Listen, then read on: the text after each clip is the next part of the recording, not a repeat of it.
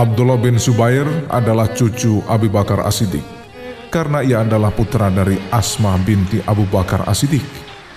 Ia dilahirkan di bumi hijrah, yakni di kota Madinah pada tahun 1 Hijriah.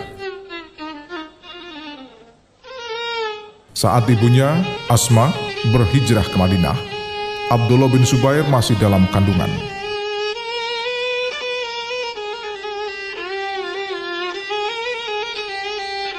Setibanya di Kuba, yakni sebuah desa yang terletak di luar kota Madinah, Abdullah bin Subair lahir.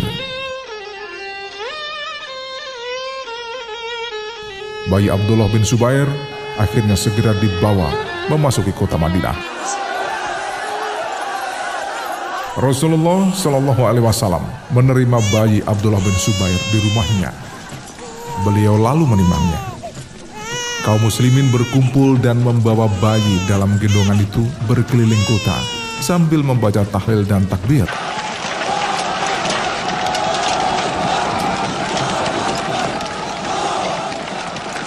Kaum muslimin merasa bahagia dengan kelahiran Abdullah bin Zubair karena orang-orang Yahudi di Madinah sebelumnya mengeluarkan isu bahwa para dukun mereka telah mengeluarkan sihir kepada kaum muslimin yang akan membuat mereka mandul Kelahiran Abdullah bin Subair tentu membantah kebohongan orang-orang Yahudi.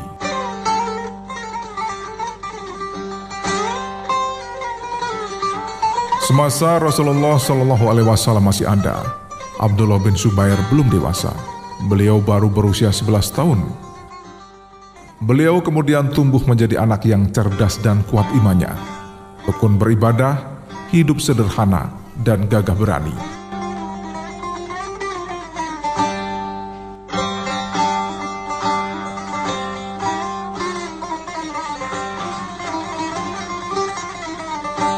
Saat usianya 17 tahun, Abdullah bin Subair turut berjuang dalam pembebasan Afrika, Andalusia, dan Turki. Kepahlawanannya tak terlupakan dalam catatan sejarah Islam saat Khalifah Utsman bin Affan mengirim pasukan muslimin untuk membebaskan benua Afrika dari kekuasaan Raja Barbar yang kafir.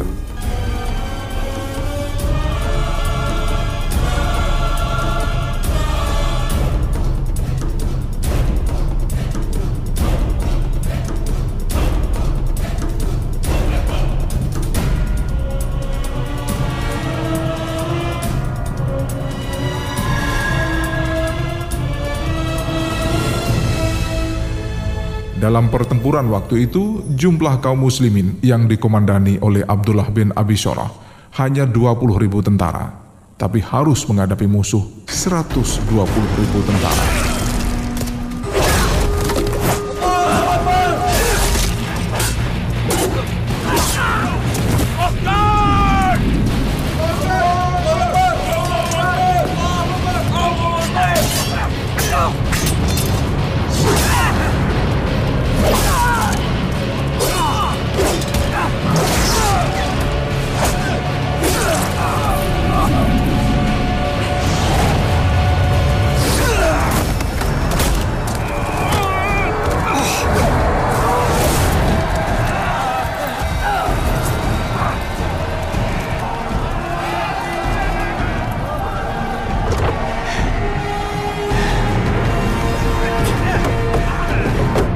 Pertempuran pun berkecamuk dan tentara Islam terancam dengan besarnya kekuatan bala tentara musuh.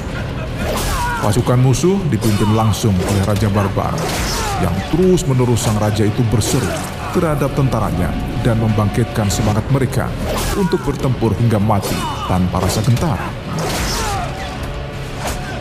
Abdullah bin Subair tahu betapa besar peran Raja Barbar dalam mengubarkan semangat perang anak buahnya maka ia berpikir bahwa kekuatan musuh akan mudah dilumpuhkan jika sang raja berhasil dihentikan. Tapi Raja Barbar dikelilingi pasukan pengawal yang sangat tangguh. Abdullah bin Subair bermaksud menyerang sang raja, lalu dipanggilnya sebagian kawan-kawannya dan diminta agar mereka melindungi punggungnya dari serangan musuh dan mereka serentak menyerbu.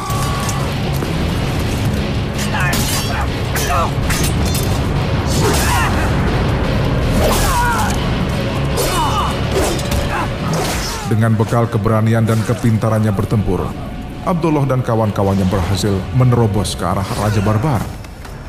Mereka akhirnya juga berhasil merobohkan para pengawal raja, selanjutnya menyerang sang raja dengan sabetan pedangnya hingga raja itu jatuh tersungkur dan akhirnya tewas.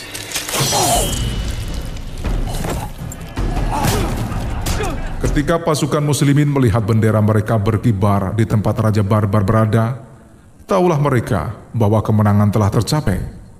Mereka kemudian bertempur lagi dengan penuh semangat, dan dengan pertolongan Allah Ta'ala, pasukan muslimin akhirnya meraih kemenangan.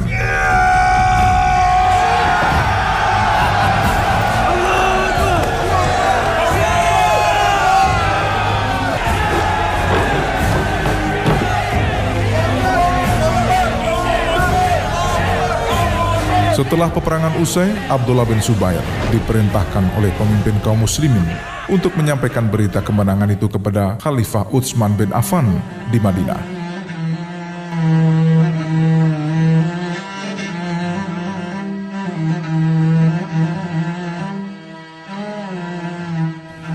Ketekunan Abdullah bin Subair sangat dikenal di kalangan para sahabat Rasulullah Shallallahu Alaihi Wasallam. Ia dikenal tekun beribadah, puasa, dan sholat malam.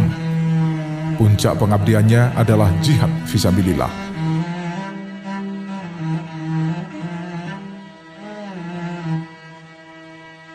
Abdullah ibnu Abbas, sepupu Rasulullah Shallallahu Alaihi Wasallam yang ahli dalam tafsir Al-Quran, bersaksi tentang keutamaan Abdullah bin Subair.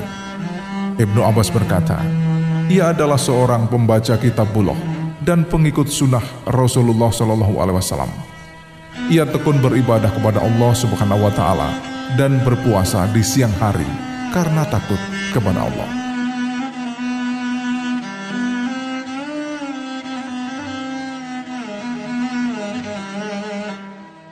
Sepanjang hidup Abdullah bin Subair radhiyallahu an digunakan untuk mengabdikan diri kepada Allah Ta'ala dengan beribadah dan membela agamanya.